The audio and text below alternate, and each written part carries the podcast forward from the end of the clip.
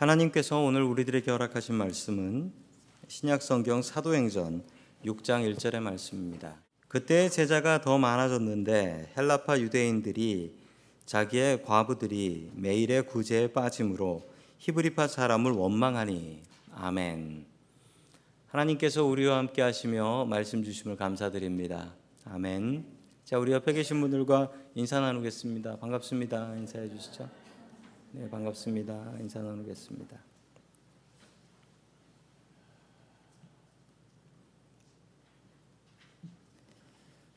사도행전이 참 좋은 이유가 있습니다. 사도행전은 처음부터 끝까지 교회에 대한 이야기가 나옵니다. 교회에 대한 좋은 이야기들만 나오는 것이 아니라 교회에서 싸운, 싸우고 다툰 이야기, 뭐 갈라진 이야기, 그리고 그 문제들을 어떻게 해결했는지에 대한 이야기들이 나옵니다. 오늘 이야기에도 그 아름다운 예루살렘 교회가 다투게 됩니다. 분쟁이 있게 되는데 이것을 어떻게 해결해 나아갈까요? 자, 첫 번째 하나님께서 우리들에게 주시는 말씀은 구제하는 크리스찬이 되라라는 말씀입니다. 구제하는 크리스찬이 되라. 어느 청년이 교회를 다니다가 실망을 해가지고 나와서 다른 교회를 가고 싶어서 목사님께 여쭤봤답니다. 아는 목사님한테 목사님 문제 없는 좋은 교회 좀 소개해 주십시오. 그랬더니 목사님께서 아무리 문제 없는 교회도 자네가 들어가면 그때부터 문제가 생길 거야. 세상에 완벽한 사람이 없어서 완벽한 사람들만 모인 완벽한 교회가 어디 있겠나. 그리고 자네가 들어가면 그때부터 문제가 생길 거야. 참 맞는 이야기입니다. 세상에 문제 없는 교회는 없습니다. 문제는 있지만 그 문제를 바르게 잘 해결할 수 있는 교회가 아름다운 교회인 것입니다. 자, 계속해서 우리 사도행전 6장 1절의 말씀을 같이 봅니다. 시작. 이 시기에 제자들이 점점 불어났다. 그런데 그리스 말을 하는 유대 사람들이 히브리 말을 하는 유대 사람들에게 불평을 터뜨렸다. 그것은 자기네 과부들이 날마다 구워 음식을 나누어 받는 일에 소홀히 여김을 받았기 때문이었다. 아멘.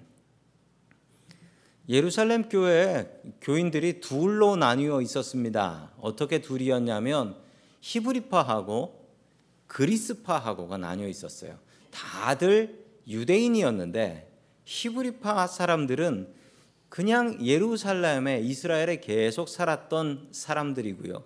이 사람들은 히브리 말을 했습니다. 그런데 교회에 또 다른 그룹이 있었는데 외국에서 들어온 사람들이었어요. 그리스파 사람들이라고 불렸던 이 사람들은 그리스 말을 사용했던 사람들이었습니다. 자, 이 두 그룹이 있어서 한번 교회에서 상상해 보십시오. 예배 마치고 나서 이야기를 하는데 한 그룹은 모여가지고 히브리 말로 이야기하고 있고 한 그룹은 모여서 그리스 말로 이야기를 하고 있는 겁니다. 이 두 그룹 간에 문제가 생겼습니다. 자, 왜 그리스파 사람들이 살고 있었느냐라고 한다면 이 사람들은 원래 유대인이어서 이스라엘에 살고 있었는데 이 사람들이 다른 나라로 이민을 간 거예요. 그랬다가 다시 돌아오게 된 것입니다. 그 유대인들은 디아스포라라고 하죠. 디아스포라라고 하는 유대인들이 있어서 이스라엘 땅에 살지 않고 전 세계로 흩어져서 살고 있고 우리가 살고 있는 미국에도 그런 디아스포라 유대인들이 많이들 살고 있습니다. 이 둘 사이에 문제가 생겼습니다. 그리스파 과부들이 구제를 잘 받지 못했다라고 해요. 히브리파 사람들은 잘 받았지만 그리스파 사람들은 잘 받지 못했던 것입니다. 일부러 그랬던 것은 아니고 실수가 있었던 것이죠. 당시 예루살렘 교회에는 두 종류의 구제가 있었습니다.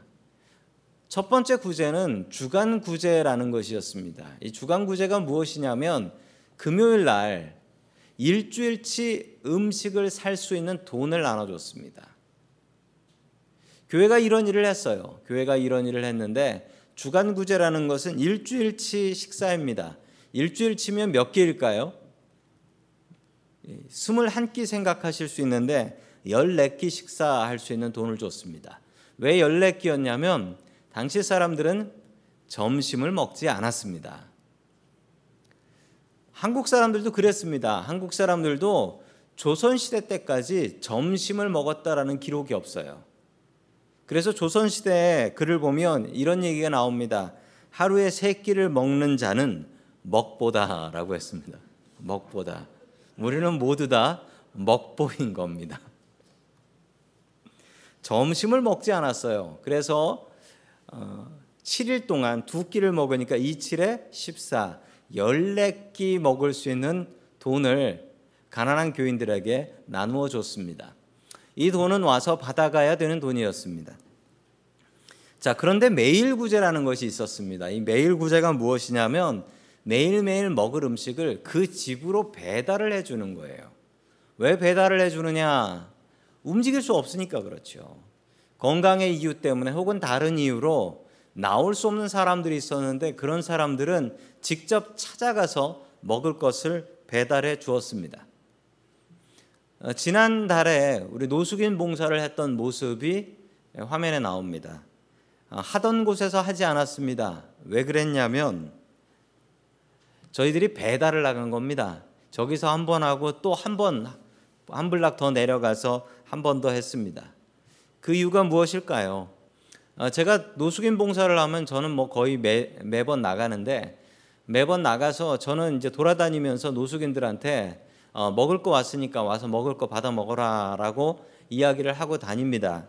그런데 이 사람들이 오늘이 주일인지 노숙인 봉사가 나오는 날인지도 잘 모릅니다. 길에 있으면 날짜도 모르고 심지어는 저한테 올해가 몇 년이냐라고 물어본 사람도 있었습니다. 길에서 생활을 하면 우리가 상상하는 것과는 다른 생활인 것 같습니다. 그리고 와서 먹으라라고 하면 이런 사람들이 있어요. 배달해 주면 안 되니라고 물어보는 사람들이 있어요. 그러면서 속으로 드는 생각이 너, 너 그러니까 길에서 이러는 거야 라는 생각이 드는 거예요. 아니, 먹을 거 준비해 놨는데 와서 먹는 게 귀찮아서 배달을 해달라.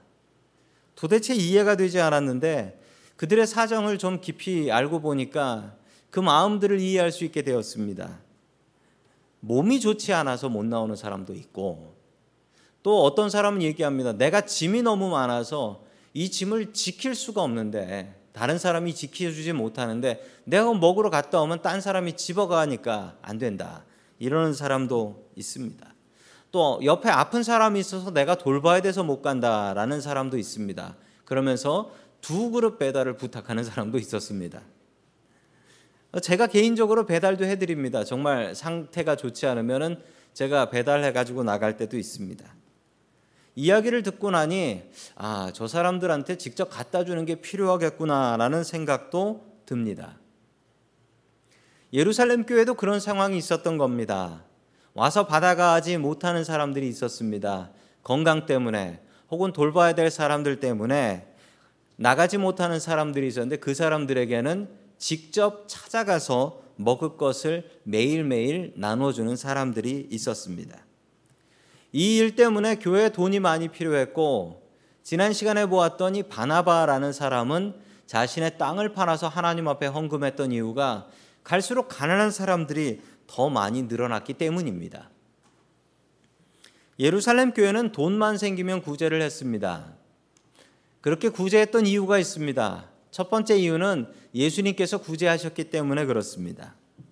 예수님께서는 자신은 금식을 하셨어도 백성들이 굶는 꼴은 보지 못하여 예수님께서는 가난한 사람들을 먹이셨습니다. 그리고 예수님께서는 자신은 피곤하고 자신은 병들어도 다른 사람들의 병은 고쳐 놓으셨던 그런 예수님인 것을 우리가 알고 있지 않습니까? 그리고 우리는 예수님을 닮은 예수님을 따라가는 사람들이니 당연히 우리는 가난한 사람들, 어려운 사람들 보면 그냥 지나가지 말고 구제해야 합니다. 두 번째로 구제를 했던 이유는 그 당시 예루살렘 교회가 구제했던 가장 큰 이유가 건물이 없어서 구제했습니다. 이게 무슨 말이냐고요. 당시에는 예배당이 없었어요. 그래서 각자 사람들이 집에 모여서 예배를 드렸습니다. 한번 상상해 보십시오. 오늘 여러분들의 집에서 예배를 드린다라고 생각하면 지난 밤 여러분들은 어땠을까요? 뭐 집 청소하고 음식 준비하느라 너무나 분주하고 바쁘셨겠지요. 당시에는 예배당 건물이 없었습니다. 그래서 건물에 돈이 들지 않았습니다. 그래서 구제에 힘쓸 수 있었습니다. 교회 건물이 생기기 시작하면서 건물에 들어가는 돈들이 많아져서 요즘 교회의 특징을 이야기해 보자면 건물에 돈 쓰느라고 구제할 돈도 없고 선교할 돈도 없다. 이게 많은 교회들의 특징입니다. 건물 고치고 건물 몰기지 내고 이러느라고 구제하고 선교하는데 쓸 돈이 없더라. 그러나 2000년 전 예루살렘 교회는 건물이 없었기 때문에 더욱더 구제에 힘쓸 수 있었던 것입니다. 교회가 열심히 해야 되는 두 가지 일이 있습니다. 초대교회는 예배하고 봉사에 힘썼습니다. 모이면 예배 드렸고요. 그리고 흩어지면 음식 준비해서 봉사하는 데 힘썼습니다. 그랬더니 교회에 대한 좋은 소문이 퍼졌고 교회가 날로 날로 부흥했더라라는 것입니다. 그리스파 유대인 과부들은 구제를 잘 받지 못했습니다. 그랬던 이유가 있지요. 이 사람들은 그리스말을 사용했던 사람들입니다. 말이 잘 통하지 않아서 자신의 어려운 상황을 이야기하고 도움을 받기 어려웠던 것입니다. 또한 이 사람들이 어떤 사람들이었냐면 가족들과 함께 다른 나라로 이민을 갔다가 남편이 죽은 거예요. 남편이 죽어서 자기만 본인만 예루살렘으로 돌아온 것입니다. 정말 딱하고 어려운 상황이었습니다. 그런데 아는 사람들도 별로 없었으니 자기가 왔다는 것 그리고 자신이 어렵다라는 것을 설명할 수도 없고 아는 사람도 별로 없어서 이 매일매일 나오는 음식을 타먹을 수가 없었던 것입니다. 또 하나의 문제는 공평입니다. 곰곰이 생각해 보면 이 유대인들의 과부는 잘 아는 사람들입니다. 어렸을 때부터 봤던 분인데 남편을 잃어버리고 어렵게 살아가는 분이었죠. 어쩌면 내가 그분한테 뭔가를 얻어먹었을 수도 있는 도움을 받았을 수도 있는 그런 분입니다. 그런 분은 사정이 어려우니 도와야 된다라고 이야기할 수 있는 것이죠. 그런데 저 그리스파 과부는 내가 아는 사람도 아닙니다. 어느 나라에서 살다 왔는지 알지도 못하고 말도 통하지도 않고 나는 그 사람한테 도움을 받아본 적도 없습니다. 그러면 내가 잘 알고 도움받았던 이 사람, 이 과부를 돕는 것과 그리스파 과부를 돕는 것이 똑같아야 하는 것일까요? 이게 공평일까요? 자, 계속해서 우리 사도행전 6장 2절의 말씀을 같이 봅니다. 시작. 그래서 열두 사도가 제자들을 모두 불러놓고 말하였다. 우리가 하나님의 말씀을 전하는 것은 제쳐놓고서 음식 베푸는 일에 힘쓰는 것은 좋지 못합니다. 아멘. 예루살렘 교회는 이 문제를 해결하기 위해서 회의로 모입니다. 그리고 이 문제가 무엇인가를 생각합니다. 첫 번째 문제는 어, 구제가 제대로 되지 않는다. 그리스파 과부들이 제대로 음식을 받지 못한다라는 것과 함께 또 큰 문제가 하나 있었습니다. 열두 사도가 이 일을 하는데 너무 지쳤다라는 것입니다. 생각해 보시면 매일 아침마다 열두 사도들은 교회에 모였고 교회에서 음식을 준비하여 그 음식을 배달을 했습니다. 갈수록 교인들은 늘어났고 갈수록 어려운 사람들은 더 늘어났으며 그 사람들에게 아침부터 저녁까지 음식을 배달합니다. 내가 사도인지 말씀 증거하는 사도인지 내가 지금 음식 배달하는 배달부인지 도무지 헷갈리는 지경입니다. 이렇게 하루 종일 음식 배달을 했는데 나오는 말은 누구는 못 받았네. 이 얘기를 듣는 겁니다. 그러자 사도들은 이야기합니다. 우리가 말씀을 증거해야 되는데 지금 계속 음식 배달만 하고 있지 않느냐. 이것은 옳지 않습니다. 라는 것입니다. 문제를 회의로 모여서 결정을 했습니다. 예루살렘 교회는 문제가 있었고 그 문제를 숨기지 않았습니다. 교회가 해야 될 일은 이것입니다. 문제가 있으면 그것을 숨기지 않는 것입니다. 1절에 보면 그 문제가 생겼을 때 교인들이 어떻게 했냐면 서로 서로 불평했습니다. 바깥에서. 계속 불평을 했던 거예요.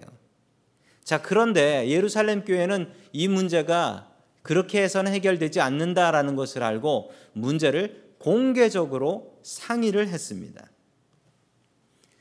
사도들이 모여서 사도들이 온전히 회의를 통해서 이 문제를 해결하려고 했던 것이죠.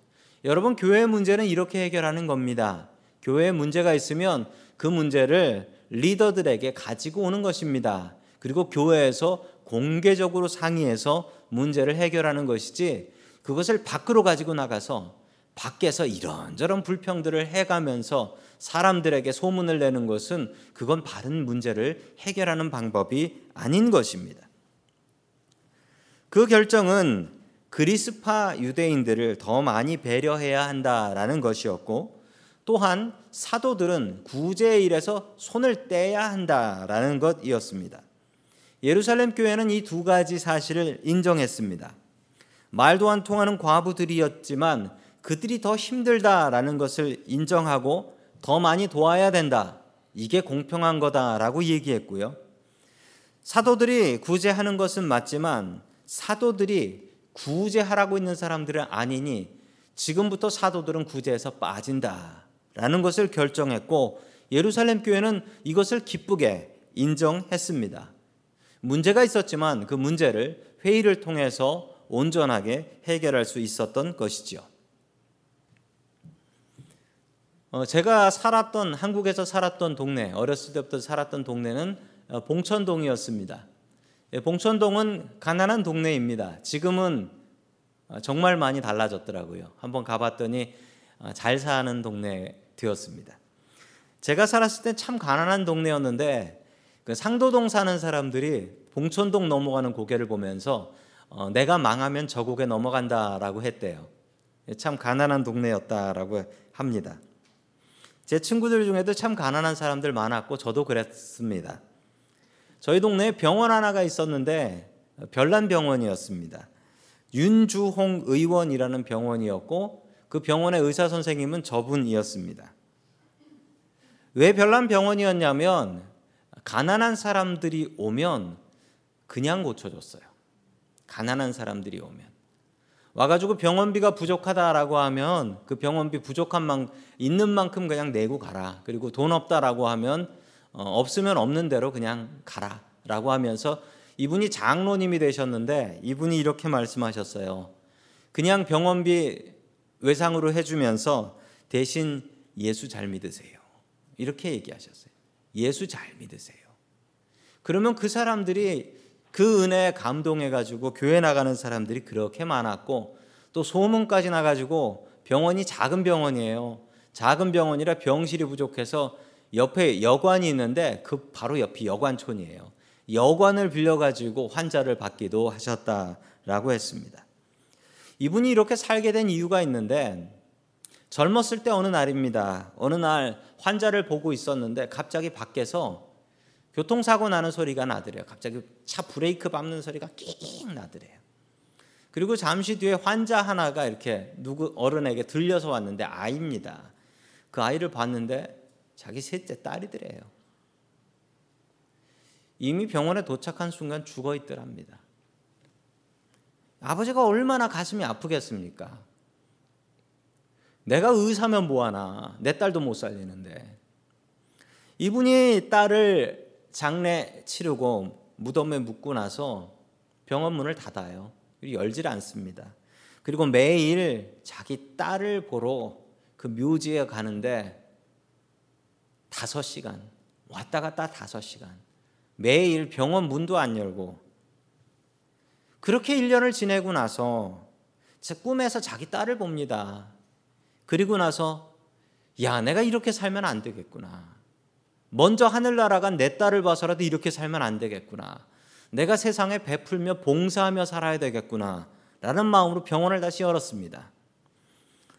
어느 날 점심시간이 되었습니다. 점심시간이 되어 쉬는데 갑자기 밖에서 짜장면 배달하는 소년 하나가 들어옵니다. 철가방을 들고. 그리고 짜장면 하나를 꺼내서 이 의사 선생님 책상에다가 놓고서 맛있게 드십시오 하면서 뛰어나가는 거예요. 그런데 그 짜장면이 어떤 상태냐면 퉁퉁 불어서 먹을 수가 없는 젓가락을 넣고 드니까 통째로 다 들려 올라오는 그런 짜장면이었어요. 그래서 그 짜장면 배달한 사람을 불러서 아니 이거 내가 시키지도 않았고 먹을 수 있는 짜장면도 아닌데 이거를 왜 가져왔냐라고 물어보니까 이 아이가 눈물을 뚝뚝 흘려요. 그러면서 이 아이가 자기의 이야기를 이야기하는데 이 아이가 몇 년 전에 몇 년 전에 그 근처에 있는 고아원에서 살았답니다. 고아원에서 사는데 갑자기 어느 날 배가 아프더래요. 맹장이 터진 거예요. 가난한 고아원에서 아이를 어떻게 할까 하다가 그 윤주홍 의원에 가면 공짜로 치료를 받을 수 있다라고 해서 윤주홍 의원으로 데리고 왔습니다. 그리고 병원비가 없는 고아니까 어쩔 수 없이 그냥 공짜로 고쳐준 거예요. 공짜로 고쳐줬어요.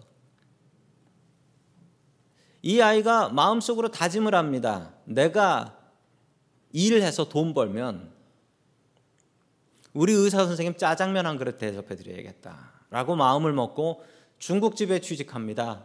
그래서 열심히 돈 벌어 가지고 첫 번째 월급 받는 날 자기 가게에서 짜장면을 한 그릇 맛있게 만들어 가지고 그거를 갖고 배달을 한 건데 그 중국집이 어디냐면 강북구 기름동 거기서 버스 타고 서울역까지 와서 서울역에서 다시 버스 갈아타고 봉천 사거리에서 내려서 이게 또 지하철역으로 하나 거리예요. 거기서부터 뛰어가지고 불지 않으려고 뛰어가지고 두 시간을 그래서 짜장면이 이렇게 퉁퉁 불어버린 겁니다. 제가 이 이야기를 듣고 너무 마음이 아팠어요. 왜냐하면 바로 그 옆에 저희 중국집이 있었는데 그냥 저희 집에서 배달을 시키시면 되는데 윤 장로님이 눈물을 흘리며 그 짜장면을 먹었다라고 합니다. 세상에서 제일 맛있는 짜장면. 예수 믿는 사람은 구제하며 살아야 합니다. 내가 가진 시간과 재물을 다른 사람을 위해서도 좀 쓸 줄 알아야 합니다. 내 시간과 내 돈이 아닙니다. 주변에 나의 도움이 필요한 사람이 누가 있는지 한번 살펴보십시오. 그리고 내가 가진 것으로 도우며 살 수 있기를 주의 이름으로 간절히 축원합니다. 아멘. 두 번째 하나님께서 우리들에게 주시는 말씀은 구제하는 교회가 되어야 한다라는 말씀입니다. 구제하는 교회가 되어야 한다. 자, 우리 사도행전 6장 3절의 말씀을 같이 봅니다. 시작. 그러니 형제 자매 여러분 신망이 있고 성령과 지혜가 충만한 사람 일곱을 여러분 가운데서 뽑으시오. 그러면 그들에게 이 일을 맡기고 아멘. 예루살렘 교회는 이 문제를 해결하기 위하여 일곱 집사를 뽑기로 작정을 합니다. 교회에서 칭찬받고 성령과 지혜가 충만한 사람 일곱 명을 뽑아서 이 사람들을 교회의 구제 담당, 지금으로 얘기하자면 소셜 워커네요.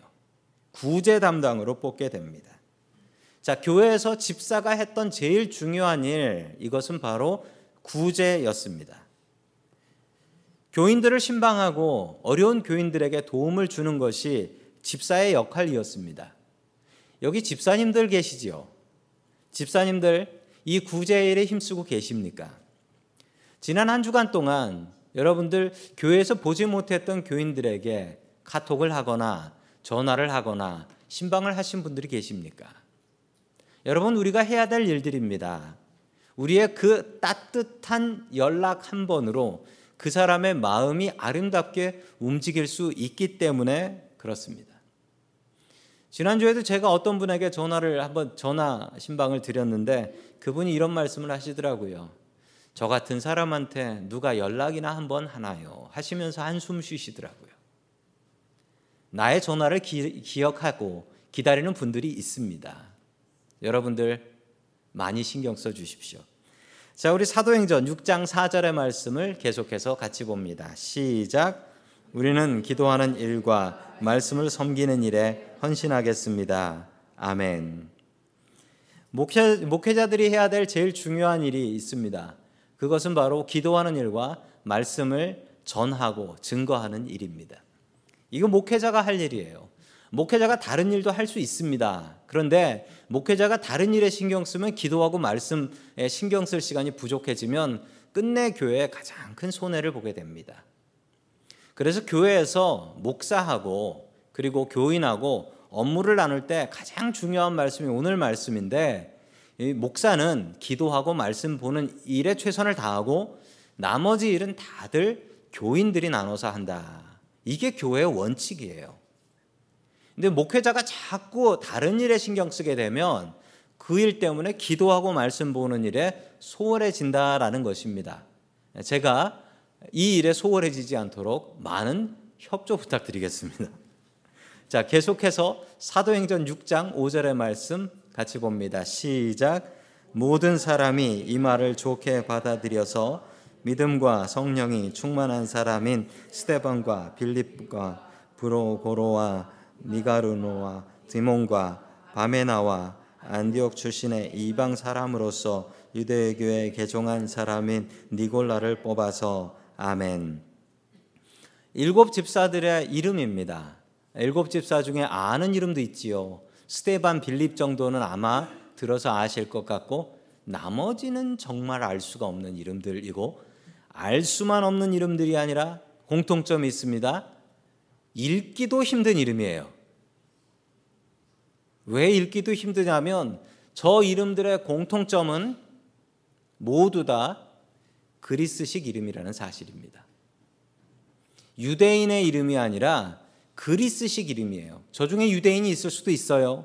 그렇지만 그 이름은 모두 다 그리스식 이름이라는 것입니다. 엄청난 배려를 한 거예요. 일곱 집사를 뽑을 때 일곱 집사는 모두 다 그리스파 사람으로 뽑는다. 그러면 유대파 사람들이 화나지 않았을까요? 우린 뭐냐? 그러지 않았다라는 겁니다. 그리스파 사람들을 뽑았던 이유는 지금 그리스파 과부들이 음식을 못 받고 있으니 이 일을 제일 잘할 수 있는 사람들은 유대파가 아니고 그리스파 사람들이요. 그러니 그리스파 사람들로 일곱 집사를 뽑읍시다. 이것에 아무도 불평을 하지 않았습니다. 이게 공평이에요. 불공평한 것 같지만 교회는 교회는 공평한 것이 아니라 교회는 어렵고 힘겨운 사람 배려하는 것이 교회입니다. 불공평하다 할지라도 배려하는 것이 교회가 되어야 됩니다. 교회는 약한 사람을 배려하는 곳입니다. 자, 계속해서 사도행전 6장 7절의 말씀을 같이 봅니다. 시작. 하나님의 말씀이 계속 퍼져 나가서 예루살렘에 있는 제자들의 수가 부쩍 늘어가고 제사장들 이 순종하는 사람들이 많았다. 아멘. 교회가 부흥해서 심지어 어떤 교인들까지 있었냐면 유대교 제사장까지 유대교 제사장까지 교회 나와서 예수 믿기 시작했다라는 겁니다. 왜냐하면요. 당시에 제사장들이 한 8천 명 정도가 있었는데 이 사람들이 먹고 살 게 없어가지고 대제사장은 아주 부자였지만 일반 제사장들은 굶어 죽는 사람이 있었대요. 하나님 일을 하다가 굶어 죽는 사람이. 이런 제사장들이 볼 때 교회는 너무나 아름다운 곳이었습니다. 약한 사람을 배려해요.